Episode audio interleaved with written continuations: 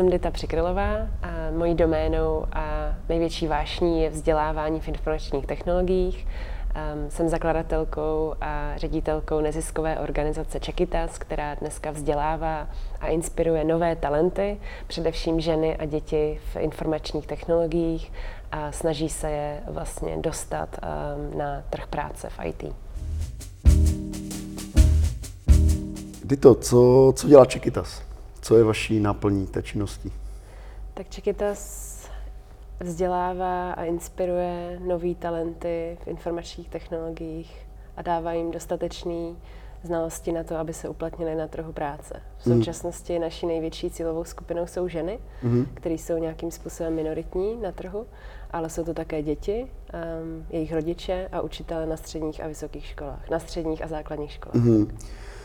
A to znamená, kdybychom to měli jako konkretizovat, tak vy je učíte používat ty technologie nebo přímo jako ovládat jako ve smyslu jako tvořit, jako programovat, dělat webové stránky nebo co, co je tou hlavní jako náplní. Jako když si představím tu škálu, jo, co, mm-hmm. jak, jak to člověk může používat?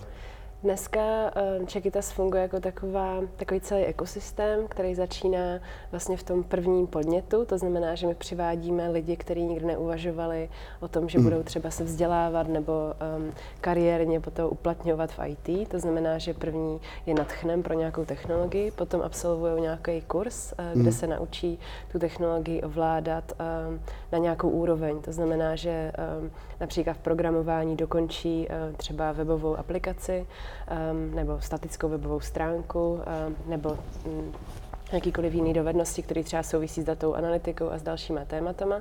A potom vlastně ta třetí fáze je napojení na pracovní trh. To znamená, mm-hmm. že uh, vyškolit jen natolik, aby byli schopní vlastně tu novou znalost uplatnit jak ve stávající práci, anebo k tomu, aby změnili třeba svoji kariéru a do, do IT šli. Mm-hmm. To je, to je úžasné. Nebo jsem velkým fanouškem vaší činnosti. Moc děkuji. Uh, já bych, takhle, uh, já když školím freelancery, tak uh, já programu od malička, takže mm-hmm. považuji to za jako strašně užitečný, užitečnou dovednost. Jo? A protože člověk si může jako uh, řešit problémy úplně jiným způsobem. Ale jakoby, co zjišťuju, že je docela těžké jako vysvětlit lidem, proč to má smysl, proč má smysl se učit programovat. Většinou vidím takové trošku vyděšené obličeje. Mm-hmm. Uh, jak to vysvětlujete vy? Jak, jak proč má smysl vlastně ovládnout ty technologie nejenom na té uživatelské úrovni, ale skutečně se naučit prostě třeba si napsat nějakou malou aplikaci, nebo jak, mm-hmm. jak, jak dokážete, ty říkáš, první fáze je natchnout, jo? to mm-hmm. znamená, předpokládám, že předkládáte nějakou hodně dobrou argumentaci, jak, eh, proč se tím vlastně vůbec zabývat. Tak těch motivů je u našich studentů několik. Um, určitě jeden je to, že vnímají nějakou změnu na pracovním trhu, nebo hmm. obecně vlastně ten nárůst technologií ovlivňuje i způsob, jakým pracujeme, ale taky, jaké dovednosti jsou po, uh, potřeba vlastně k výkonu stávající práce. Takže někteří vnímají, že vlastně jako IT může být jako dobrá volba do budoucna, takže vidí ten hmm. potenciál v té kariéře, že jsou, nejsou nadchnutí jako přímo pro to programování, jako spíš je to nějaká nová dovednost 2.0, která je dneska hmm. prostě potřeba třeba v CV stejně jako angličtina a mm. ovládání Excelu na uživatelské úrovni. Um, další motivace může být um, to, že opravdu jako je natchne to, to programování samotný, vlastně takový ten, ten, ten kreativní um, nějak, nějaká taková kreativita, která v tom je, nějaká, uh, nějaký nadšení přes řešení problémů a tak dále. A my takhle vysvětlujeme třeba uh, dětem, nebo když se učíme nebo když se snažíme přesvědčit rodiče, že by měli děti přivést k programování, tak jim říkáme, že je to vlastně důležitá dovednost jako um, naučit se algoritmizovat um, řešení problému, vlastně rozložit si problém vlastně mm. na nějaký, uh, nějakou sadu po sobě jdoucích úkonů a vlastně uh, vyřešit ten problém. Takže o tom je programování, vlastně rozložit si mm. nějakou velkou věc na sadu po sobě jdoucích kroků a tak. Takže nevím, jestli tohle natchne úplně jako dospělí um, lidi, ale, ale většinou je to o té atraktivitě i na tom trhu, um, jo, než o tom technologii. Chápu, takže tam je to rozhodování spíš jako z hlediska nějaké té kariérní logiky, než, než jako natchnout lidi do té samotné technologie. Ale, ale samozřejmě, jako když, když půjdeme do detailu, tak um, když jsem člověk, který uh, umí, nebo když uživatelsky zvládnu třeba WordPress, to znamená, že hmm. vystavit si nějaký webové stránky na redakčním systému, tak je skvělý, když, když umím aspoň základy um, HTML, CSS hmm. a budu si umět upravit tu šablonu tak, že vlastně vypadá um, tak, jak chci a tak dále. Zautomatizovat spoustu, spoustu věcí v práci, že jo. Hmm. Tak děkuji za to upřesnění. A když se teda bavíme o tom pracovním trhu, jo, tak já předpokládám, že že máš na to i nějaký jako asi ucelený názor, protože já nevím, já jsem třeba četl druhou, jako druhý věk strojů, že jo, knížka hodně mm-hmm. zajímavá o, o, tom, jak robotika a umělá inteligence ovlivní, ovlivní vlastně ten, ten trh práce do budoucna, teda v horizontu 5-10 let. Jaká je vize vlastně, ze které vycházíte vy? Jakoby, máš jakoby už nějakou už nějaký pravděpodobný scénář, na který se snažíte jakoby ty lidi připravit, kam se ten trh jako udává, nebo spíše jako reagujete na ty jako krátkodobější trendy. Jak, jak, mm-hmm. Co říkáš lidem ty? Jako, mm-hmm. Co je tvoje jakoby pravděpodobná vize toho, kam ten pracovní trh směřuje? Um, já myslím, že v tuhle chvíli my, při, my se připravujeme na pracovní role, které uh, v tuhle chvíli ještě neexistují. Uh, to je nejtěžší třeba u uh, jakýchkoliv um, činitelů ve vzdělávání, že vlastně hmm. připravují děti na pracovní pozice, které nejsou. A stejně tak to máme my. To znamená, že jakýkoliv uvažování uh, v horizontu delším jak deseti let, tak um, je pro mě jako neuchopitelný. To znamená, jo. že my hmm. pracujeme hmm. jako s tím stavem, jak, se, jak technologie ovlivňují tu práci dnes. To znamená, že ano, jsou nějaké statistiky nebo nějaké um, výzkumy od Gartnera, um, Forrester Research, který říkají, že třetina práce v 2025 bude prostě automatizována nebo robotizována, tak um, samozřejmě většina si myslím, že bude ale spíš uh, reagovat na, ty, uh, na to, co se děje dnes, že jako jak se mění třeba uh, úloha uh, marketingového specialisty, jak vlastně dneska už se um, mm. ta práce hodně opírá o technologické nějaké znalosti, o nějakou uživatelskou dovednost. Um, takže, takže spíš jako reflektovat ty potřeby, které už na tom trhu jsou dnes. Mm-hmm. Super, děkuji. Uh, kolik eh, vlastně lidí eh, ta vaše komunita nějakým způsobem jako združuje, nebo kolik lidí prošlo těmi, těmi kurzy, jak, eh, aby třeba diváci měli představu, jak rozsáhlá ta vaše mm-hmm. činnost je? Tak my, prac, my fungujeme na, v České republice přes dva roky a dneska ta komunita čítá asi 12 000 lidí. Mm. S tím, že našimi kurzy od jednodenních až po tříměsíční rekvalifikační kurzy prošlo 7,5 tisíce mm. lidí. Takže eh, ta komunita lidí, kteří se vzdělávají, um, tak je veliká. Samozřejmě je tam potom menší počet lidí, kteří se opakují na těch kurzech nebo kteří opravdu jako změní tu práci, ale já do té komunity počítám i spoustu freelancerů, spoustu mm. lektorů, um, který nám pomáhají uh, v tom vzdělávání a taky spoustu firm, který vlastně dodávají třeba svoje know-how nebo technologie mm. do té naší komunity. Já určitě doporučuji divákům podívat se na Čekytas.cz. Ten projekt je nesmírně zajímavý, úspěšný. A těch partnerů, se kterými děláte, je jako taky hezká řádka. Ale mě zajímá, že tohle jsou rozhovory, které se obecně týkají jako hodně podnikání nebo takových jako problémů, který řeší podnikatelé. Uh-huh. A já myslím, že uh, na Čekytas je zajímavá jedna, mimo jiné jedna věc, uh, která, které se hodně mluví, a to je vlastně jakoby tvorba té komunity. Každý člověk, uh-huh. který dělá nějaký větší projekt, tak prostě uh, usiluje o tom, aby kolem toho svého produktu nebo kolem toho projektu vytvořil tu komunitu, ale velice málo lidem se to povede. Mm-hmm. Vám se to povedlo, vy máte komunitu prostě tisíců lidí a co, co jsou vlastně tvoje zásady vlastně péče o tu komunitu? Jak vypadá třeba eh, udržování kontaktu s tou komunitou, nebo co jsou nějaké jako hodnoty, na kterých jako ty stavíš? Mm-hmm.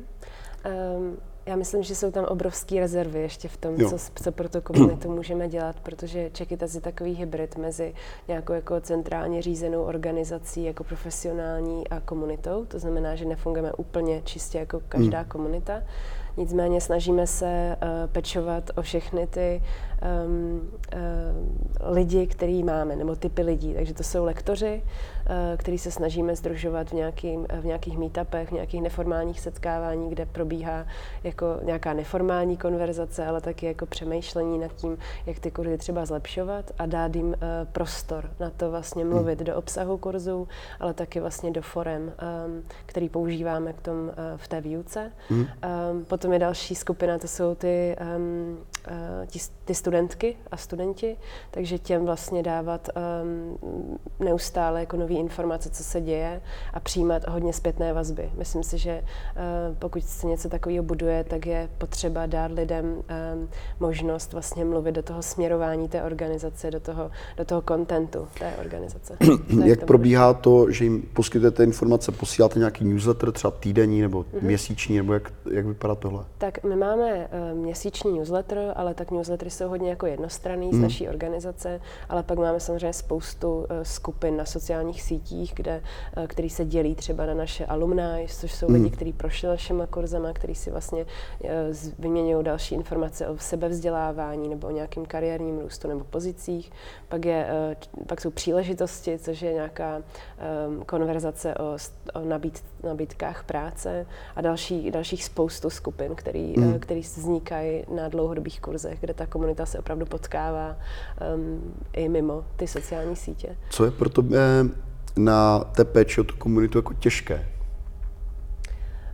Um, co je těžké, je uspokojit jakýkoliv uh, názor, který, uh, nebo re, samozřejmě respektovat každý názor, to, to zvládneme, ale spíš jako uh, uspokojit každou potřebu, která ta komunita mm. má, protože jakmile přesáhne nějaké množství lidí, tak uh, uh, bohužel jako musí, musíme přijímat nějaké věci, které jsou v souladu s, s tím naším směrováním organizace, takže ne každý hlas může být vyslyšen, mm, uh, což samozřejmě hodně změnilo i jako charakter té komunity, um, která tady byla před dvěma lety, jak Čekytas fungovalo před dvěma lety a jak funguje dnes. Um, nicméně jako zůstali s náma lidi, kteří tohle respektují, že, že opravdu mm. už nemůžeme třeba dělat všechno. Všechny nápady, všechny příležitosti. My jsme dřív vzali úplně jakoukoliv příležitost, která kolem nás šla, mm. ale dneska si musíme vybírat. A, a, a to je asi nejtěžší vlastně vyvážit mezi tím dobrovolnictvím, um, to, co, to, co v té naší komunitě je a co je asi nejtěžší, je vyvážit um, dobrovolníky a přístup k dobrovolníkům a potom k lidem, kteří vlastně jsou za tu práci placení. Mm. Takže to je třeba pro mě úplně nejtěžší, že vlastně um, to by to předpokládám muselo převrátit život z hůru nohama, protože vlastně během uh, takhle krátké doby v podstatě se starat o komunitu, která má mnoho tisíc lidí. Jak, jak je pro tebe třeba vůbec těžké udržet si jako pamatovat si ty lidi, pamatovat si jména a tak dále. Předpokládám, tebe si pamatuje každý, že jo, ale... To není pravda. Já, já, teda, já si nepamatuju 12 tisíc no. lidí. Je pravda, že, že moje uh, péče, nebo péč, já peču o lidi, kteří jsou uh, v té organizaci třeba na plný úvazek, že mm. a ty potom se třeba starají o lektory, o studenty, mm. o firmy a tak dále. Nicméně není pravda, že by mě znal každý, to ne. Mm. To já naopak velice si užívám moment, když přijdu na kurz a jsem tam vlastně úplně anonymní mm. a, a lidi se mě ptají, jestli jsem jedna z kouček um, toho kurzu a, a tak. Ale pak se zase stává, že člověk potká v tramvaji studentku, která mě zastaví a řekne, že jsme jí změnili život, že nám chtěla poděkovat, že mm. z asistentky ředitele dneska dělá vývojářku a, a, a to je vlastně jako hezký. Ale je pravda, že já si jako už nepamatuju, jako určitě ne studenty z těch um, kratších kurzů, to určitě ne. Mm. Uh, jak, uh, kdybych se ještě jakoby dostal blíž vlastně k té komunitě, hmm. jak třeba, um, jak třeba vedete evidenci tady těchto těch uh, věcí? Používáte nějaké CRM, nebo prostě vedete nějaké excelovské tabulky, nebo jak, jak to prakticky jako řešíte třeba tady tohleto? Se, to, to narážíme na to, že Kovářova kobila chodí bosa, mm. že Um, ne, my máme uh, spoustu, sem, dřív jsme fungovali na Google Spreadsheets, um, kde jsme združovali jako obrovský, um, nebo d- databáze uh, tisíců lidí, ale dneska přecházíme na Salesforce, který mm. se bude snažit združit všechny tyhle excelovské tabulky do, do jednoho systému. Mm. Ale dále máme třeba i interní Wikipedii, uh, kterou programovala Světlana Margetová s Terkou Juzovou, což jsou vlastně lidi, kteří prošli našima kurzama a dneska dávají dohromady Wiki, kde vlastně se združují lidi, kteří si vyměňují materiály a diskuze uh, vlastně pod nimi v rámci nějakých dlouhodobých kurzů, takže mm. taková evidence vzniká. Hm, ty jsi vlastně na začátku, ty jsi, ty jsi byla studentkou nebo absolventkou informatiky, datová analytička. A co stalo u zrodu to těch Čekytas vlastně? Jak, jaké byly ty první jako ideje, které jsi měla, jak, jak, je, jak je třeba vidíš dneska? Jako máš úplně stejné ideály jako na začátku, nebo co mhm. byly ty věci, které tě na začátku poháněly? Musím říct, že ta vize se trošičku změnila, nebo respektive ta osobní motivace, protože co mnoho lidí neví, respektive nemůže přečíst um, jako z té naší organizace, jak působí ven, je, že ta motivace není o tom, že by žen bylo v IT málo, mm-hmm. ale spíš o tom, že uh, já jsem vnímala na začátku potřebu uh, vlastně dostat do toho oboru víc lidí, protože ten obor je skvělý. A protože jsem sama studovala IT a přišlo mi jako fajn, aby, aby tu příležitost vlastně využilo víc holek, který třeba k tomu neměli takovou přirozenou cestu, jakou mm. jsem mhm. měla já. Um, takže jsme začali dělat uh, kurzy, protože uh, relativně rychle se dá naučit uh, ta technologie tak, aby to člověk mohl opravdu jako vzít za obživu. A to znamená, že jako z toho nadšení pro tu technologii, čili jako jak je to kreativní, jak je to super obor, takže aby si to vyzkoušeli, aby, to, a aby hlavně vnímali ty ženy potřebu se to učit, aby, ne, aby si neřekli, že jako to není pro mě, já jsem žena, tohle jo. prostě udělá někdo jiný, hmm. nebo jako kluci, um, a aby se o to jako přirozeně začali zajímat. Ale když potom se vyvíjela uh, ta komunita a já jsem mluvila se spoustou firm, který jako uh, vnímají uh, jako velký nedostatky, nejenom v, uh, nedo, jako, um, v nedostatku talentu, který mají uh, vlastně ve svých, um, ve svých firmách, ale taky nedostatku té diverzity, kterou uh, v těch firmách mají. To znamená, že až potom se objevila ta potřeba vlastně uh, z té druhé strany jako vyvažovat ty týmy um, ženama, protože to vlastně ukázalo nový benefit, který vlastně já jsem třeba nevnímala jako potřebu. To znamená, že ta naše organizace nevznikla z nějakého jako feminismu vlastně, ale, ale v tom mhm. vzdělávání. Mm. Jako opravdu jako eh, vzdělávat jakoukoliv skupinu, která je eh, která je taková začátečnická, neposk- jako nedotčená vlastně mm. v IT a, a do toho vzorce se dá dosadit spoustu různých lidí a různých skupin. Když už jsme teda u toho uh, tématu, jo, a jak je podle tebe ten hlavní důvod, že vlastně to, to IT bylo tak dominantně mužská záležitost? Jako, nebo jestli máš pro to sama nějaké hypotézy, jako Hypotéz um, je několik. Um, ono vlastně historicky ženy byly, byly první velice, velice hmm. významný hmm. uh, vlastně ve vývoji informačních technologií od prvních uh, programátorů, uh, sestrojení prvních počítačů, algoritmů a tak dále. Ale objevil se tam taková, uh, takový, tam takový trend, že po roce 1984, když vlastně přišel první osobní počítač, tak vlastně jakákoliv jiná další věc se uh, počítač um, market, marketoval, propagoval pro určitou cílovou skupinu. Mm. A tou cílovou skupinou byli muži. A protože se počítač propagoval jako hračka do domácností, která sloužila mm. ne úplně jako nástroj k práci, takže automaticky se vlastně dával do, do uh, klučičích pokojíčků a, a tak dále. Mm. To mhm. znamená, že automaticky se i v tom hračkářství jako ty, ty hračky dávaly do sekce pro kluky a tak dále. Takže může za to vlastně jako marketing, který vlastně vznikl v souvislosti s prvním osobním počítačem, který přišel doma, do domácnosti. Minimálně tak to vlastně vysvětlují. Mm. Takže jakoby rozhodnutí těch jako marketérů, těch primárních, kteří to dělali. Jako, mm. Ano. Děkuji. Uh, když vlastně vám projde tolik lidí jako jo, těma kurzama, uh, já na to vlastně taky narážím, když se o tom tématu bavíme, tak jako jsou lidi, kteří si myslí, že to prostě pro ně není, jako, jo, že jsou jako nevzdělatelní v oblasti IT. Mm-hmm. A jaká je tvoje zkušenost? Jako, eh, je opravdu jako ten typ, ta povaha vlastně toho člověka, někdo je ten analytičtější typ, eh, rád se na ty věci dívá jakoby logicky, jo. Mm-hmm. Je to jakoby mýtus, nebo opravdu jako jsou lidé, kteří jako nemají moc dobré dispozice k tomu, aby jakoby pracovali s třeba ve vývoji, nebo jo, jako jak, jak vidíš, jak, jak, jak velká je ta korelace mezi tou povahou mm-hmm. a mezi tím, eh, jakou, jakou profesi v tom IT ten člověk může dělat. Jako. Uh, rozhodně uh, IT není pro každýho. To určitě není. Je tam uh, určitě sada nějakých vlastností, které ten člověk musí mít a uh, taky nějakých osobních. ale je to pravda. Je, no, to, je, je to pravda, ale ne jako uh, predispozice typu jsem, jsem žena, jo, jo. nedělám IT. Ale, jasně, jasně. A nebo třeba nejde mi matematika, hmm. nemůžu dělat IT. Proto tam, tam ta korelace opravdu není tak silná hmm. mezi matematikou a IT. Uh, je to určitě uh, nějaká, nějaký nadšení pro uh, pro řešení problému, si myslím. Je to určitě nějaká osobní disciplína, kterou člověk potřebuje na to, aby um, vlastně si našel dostatek jako trpělivosti a času vyřešit občas nějaký jako uh, nefunkční uh, kód, to tam určitě mm. je.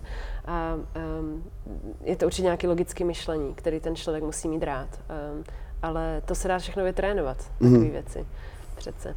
Jo, mě právě zajímá, jaká je tvoje zkušenost, jestli prostě někdo přijde a řekne, No, jako někdo mi jsem poslal na ten kurz, ale prostě já si myslím, že proto nemám jako dispozice, jo. Jako, uh, může, jaké... se, může se to stát. My teda pracujeme tak, že vybíráme 30 nejvíc jako motivovanějších lidí, nebo respektive se snažíme sladit to očekávání těch lidí na tom jednom kurzu. Takže my jako vybíráme z um, obrovského počtu lidí jako 30 třeba na každý ten kurz, takže tam by nemělo vzniknout to, že někdo mě sem poslal, mm. dostal se sem. Chápu. Tak, ale nevybíráme tam samozřejmě na základě zkušeností nebo nějakých jako predispozicí ale samozřejmě se stane, že eh, ten člověk si na tom jednom dni otestuje, že to opravdu pro ně není. A eh, ta naše statistika je, že z 30 lidí pokračuje dál třeba 5-6. Mm. Takže tam opravdu je jako 20, přes 20 lidí, kteří jako si to vyzkouší nebo se třeba naučí tu jednu dovednost, jo. kterou potřebovali, což je samozřejmě třeba digitální marketing, datová analytika, grafický design. To jsou všechno takové jako, že si jako fakt vyzobe jenom to, co mm. konkrétně potřebuje, takže tam neočekáváme, že se v tom bude jako vzdělávat dál.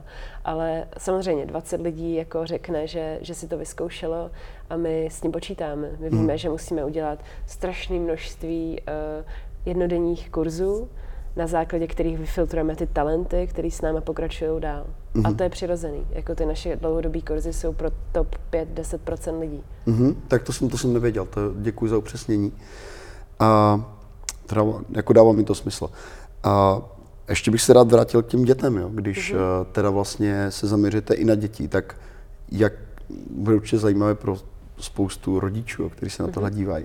Kdy je vlastně ten věk, kdy jako tomu dítěti místo té herní konzole stačí ten počítač a jako mm, dát mu nějaký třeba vizuální programovací jazyk, kdy je, mm-hmm. kdy je vhodný začít třeba.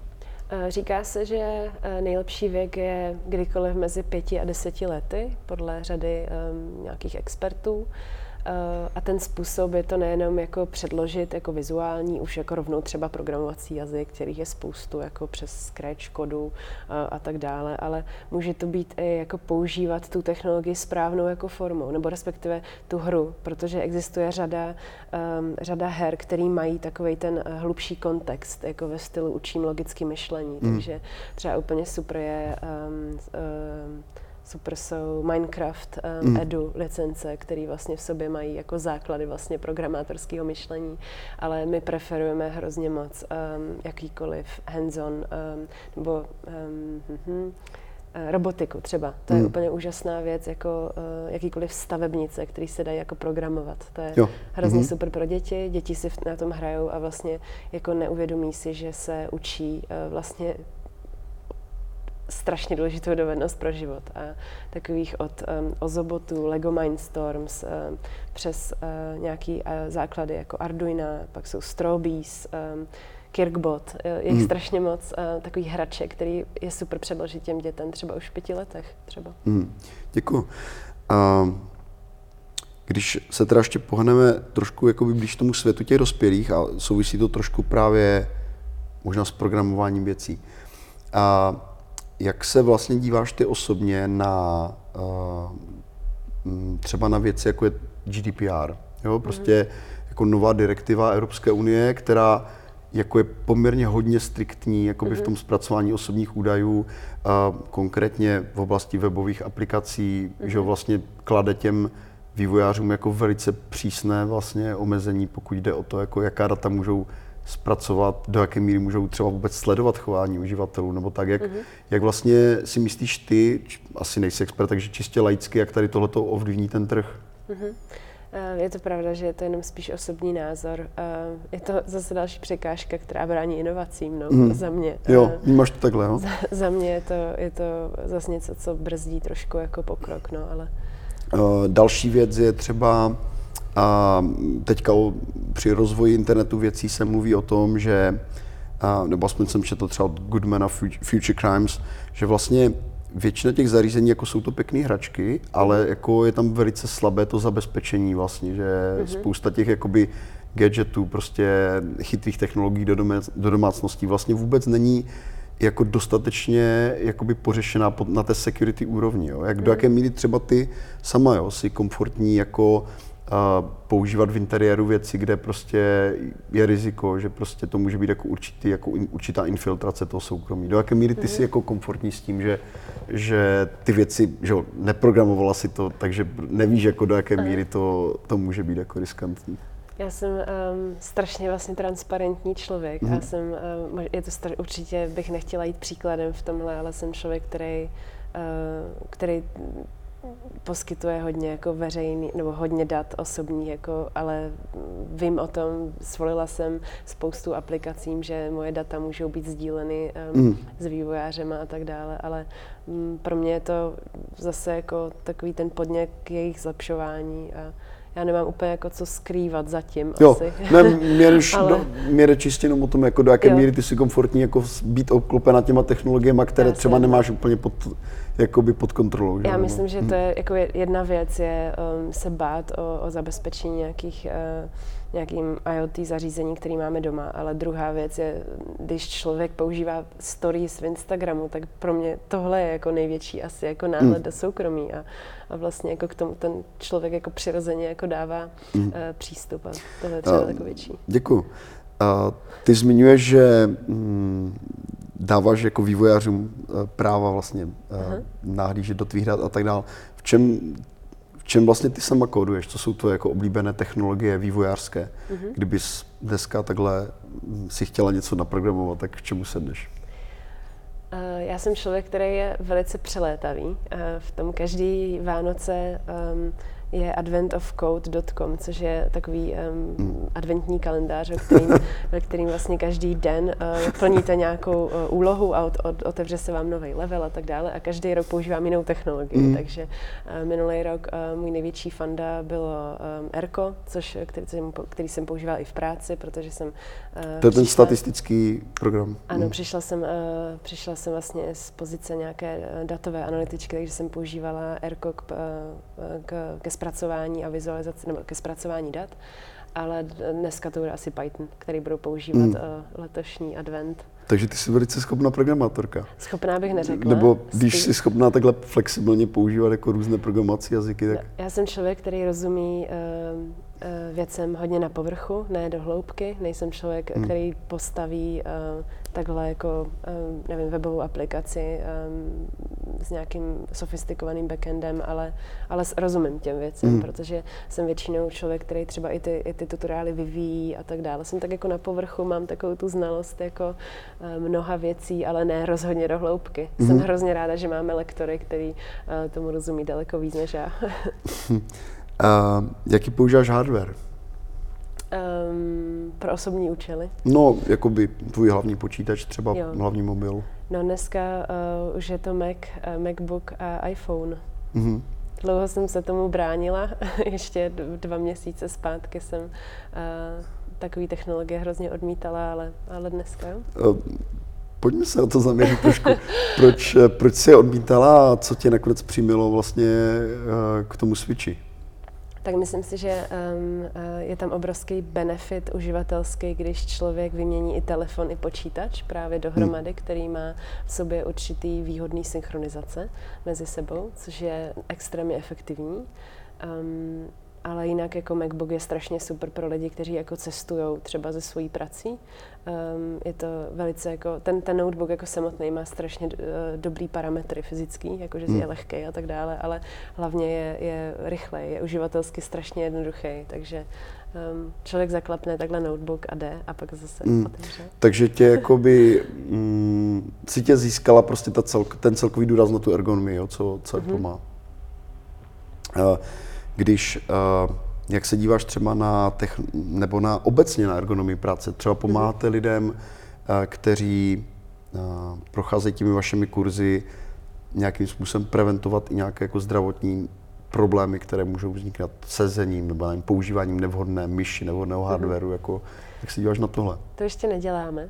Myslím si, že musíme začít u sebe mm. ale já si myslím, že dneska i ta práce je, um, jako práce v IT je i práce v terénu, že dneska, jako, nebo minimálně o IT, o kterém se bavíme my, je i hodně jako práce venku, práce s, se zákazníkem, um, takže je to, není to jenom osazení 24-7 jako u toho počítače, no, ale vím, že pokud takovou, takový styl práce člověk má, tak je to extrémně důležitý, aby se tím eh, zabýval, mm. o tom, jakou má židli a, a jaký má nastavení stolu a židli a klávesnici mm. a tak dále. Uh, my jsme tady vlastně v paralelní polis, děláme tenhle rozhovor, co ty a kryptoměny, kryptoměny. Bitcoin, Litecoin.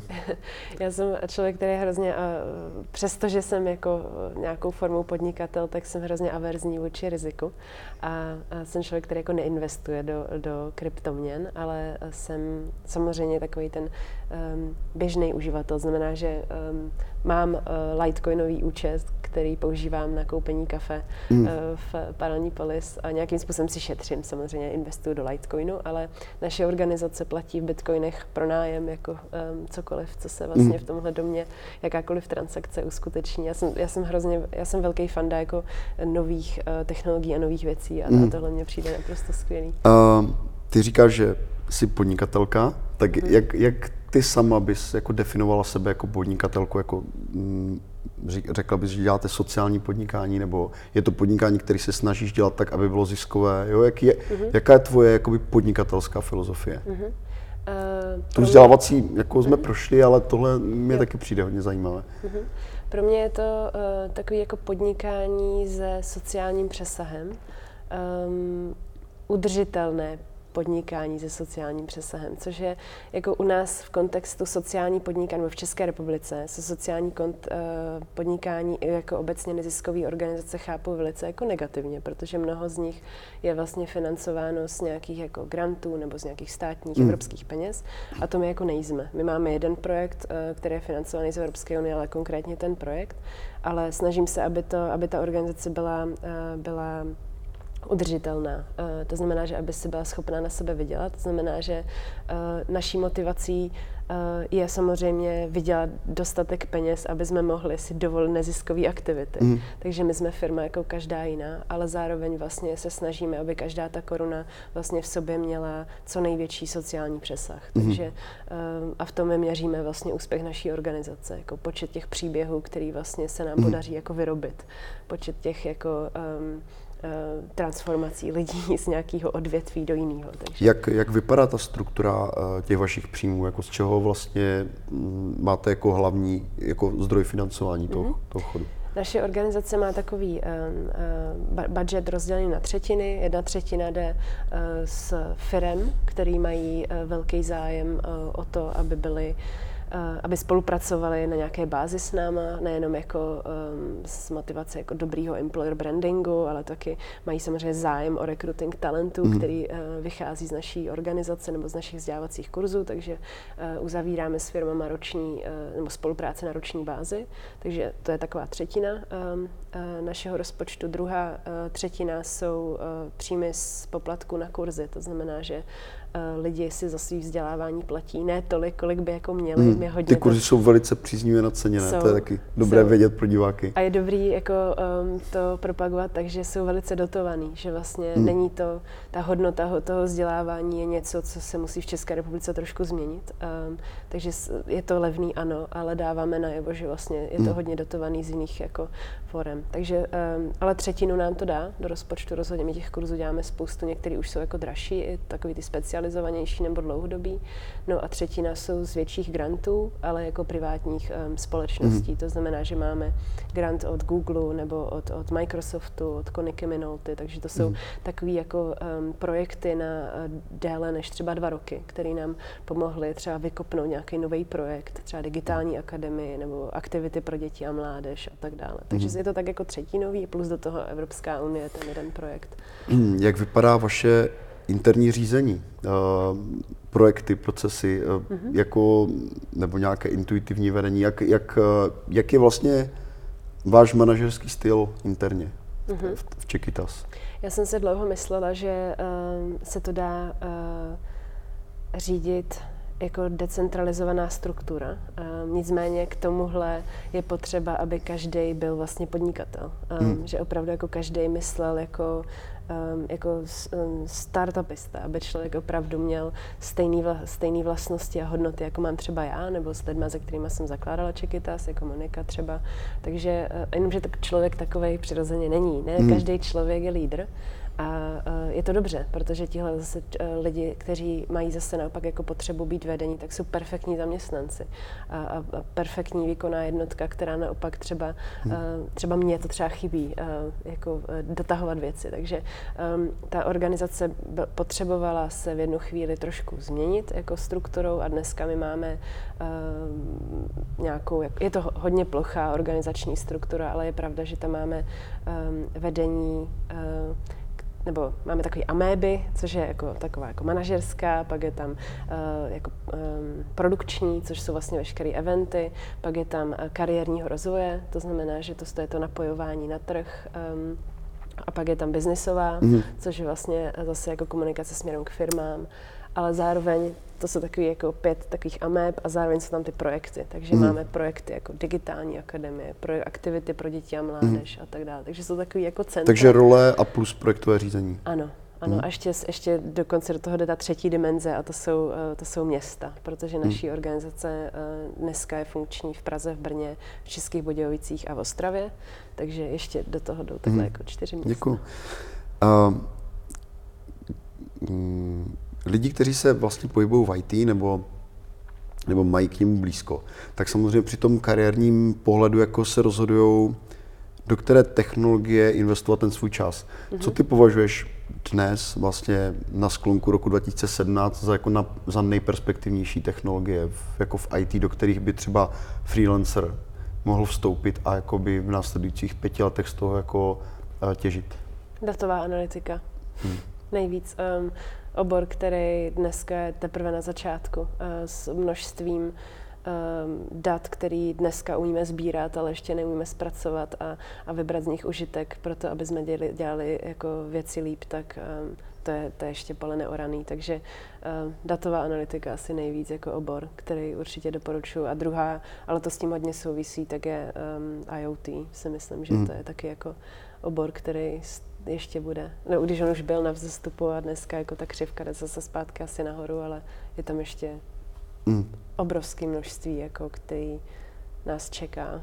Jako Dito, moc děkuji za rozhovor. Já děkuji. Já děkuji. Díky, že jsi s námi podělila o svůj pohled na, na IT a na ženy v něm. Já si toho nesmírně vážím, moc děkuji.